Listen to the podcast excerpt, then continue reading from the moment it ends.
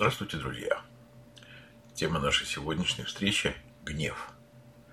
Гнев без видимой причины. Возможно, вы постоянно злитесь. Вы раздражены, вспыльчивы и ворчливы. Может быть, вы огрызаетесь или хотите огрызнуться на всех вокруг вас, потому что вы ощущаете свой гнев. Однажды, рано или поздно, он может сыграть с вами плохую штуку. И все-таки вы не понимаете, почему вы так себя чувствуете. Почему вы так нервничаете?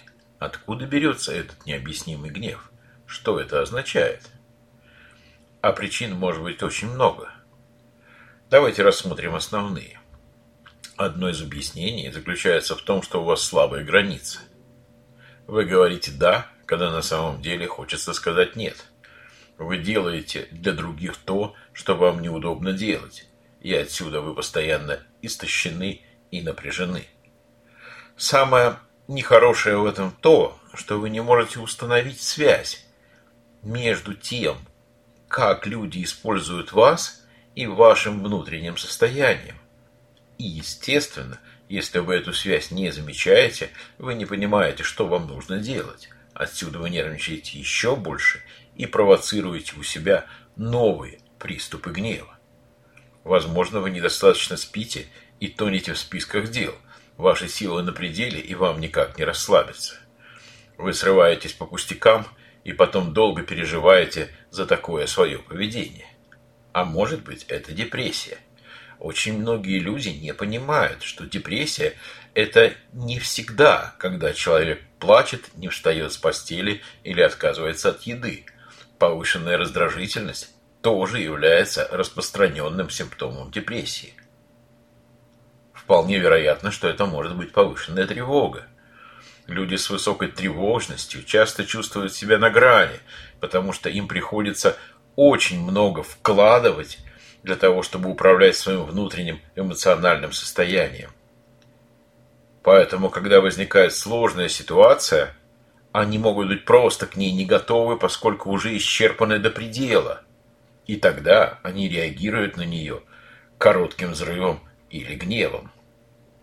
Многие люди, которые сердятся, которые гневаются, говорят о том, что это происходит из-за проблем в отношениях. То есть они злятся на своих супругов, детей, родителей, друзей или коллег. Например, может быть, они злятся, потому что чувствуют себя такими, что их не замечают – или, например, они не чувствуют, что их голос имеет значение, а просьбы будут услышаны. Возможно, вы ожидали, что ваш лучший друг поддержит вас, а он этого не сделал. Возможно, вы ожидали, что ваш супруг или супруга будет больше помогать по дому. Кроме того, ваш гнев может также проистекать из желания контролировать то, что недоступно нашему контролю – то, что вне нас, то, что контролировать не надо. А иногда вы можете совсем не злиться. Скорее, ваши действия могут быть пассивно-агрессивными, и вы можете постоянно чувствовать обиду.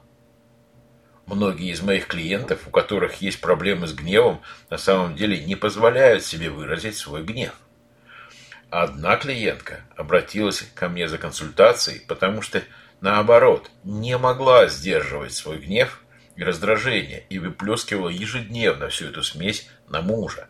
Потом начинала себя винить, просить у него прощения и стараться сдерживать себя до следующего раза. Измученная женщина не могла понять, в чем причины такого поведения и почему эти циклы бесконечно повторяются. Но, как только она научилась анализировать себя, она связалась со своими мыслями и чувствами и поняла, что злится из-за того, что делает большую часть своих родительских обязанностей и позволяет своему мужу не общаться с детьми и создает для него сверхкомфортные условия в рамках этой семьи. Она также поняла, что за гневом скрывается ее одиночество. Она не чувствовала поддержки. Возможно, и вы не в ладах со своими чувствами, ведь большинство из нас так и не, не научились осознавать, а что означает та или иная моя эмоция. Вместо того, чтобы изучать свои эмоции и лучше ими распоряжаться, общество поощряет нас избегать конфликтов, быть милыми и говорить «да», когда мы имеем в виду «нет». Мы больше всего боремся с гневом, потому что он все еще рассматривается как запрещенная, нехорошая, табуированная эмоция. Мы боимся, что, выражая свой гнев, мы заденем чьи-то чувства. Возможно, потеряем контроль или, или рискуем разрушить отношения. Но если мы эффективно управляем своим гневом, то для нас наш гнев является даром. Он учит нас, когда что-то не так, и когда нужно предпринять соответствующие действия или вообще ничего не делать. Например, клиентка, о которой я рассказывал только что, могла бы перенаправить свою энергию существенно раньше на себя и научиться управлять своими мыслями, выражать свои чувства без упреков и сформулировать конкретные просьбы к мужу, чтобы иметь больше поддержки и чувствовать себя менее одинокой. Давайте попытаемся сформулировать простые и понятные приемы для эффективного управления нашим гневом. Прежде всего, осознайте свои ранние признаки гнева, которые могут быть разными для всех. Старайтесь выражать свои эмоции не обвиняя другого человека. Планируйте заранее, чтобы справиться с трудными ситуациями. Создайте план, двигайтесь по плану. Делайте глубокий вдох, чтобы оставаться в настоящем моменте, попытаться сохранить равновесие и внутреннее спокойствие. Обратите внимание на негативные мысли, которые вызывают раздражение. Сделайте перерыв, когда ситуация начнет обостряться. Дайте понять человеку, что вы хотели бы продолжить разговор, как только вы или вы оба остынете. И, конечно, обратитесь за профессиональной помощью, если не справляетесь самостоятельно.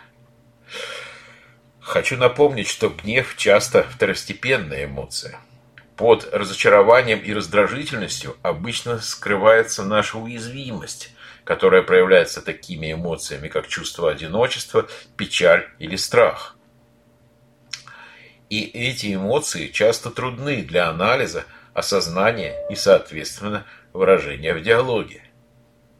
Важно понять, что гнев – это не то же самое, что жестокое и агрессивное поведение – мы часто используем оба понятия равнозначно, и это в нашем сознании создает неправильное представление о том, что гнев плохой. Гнев – это ценная и жизненно важная эмоция. Признание чувства гнева и использование этого осознания для понимания скрытых уязвимых эмоций является нашим с вами ключом к эмоциональному здоровью. А на этом у меня все – если вы испытываете проблемы с гневом, я приглашаю вас на консультацию. Благодарю вас за внимание и до встречи в новых подкастах.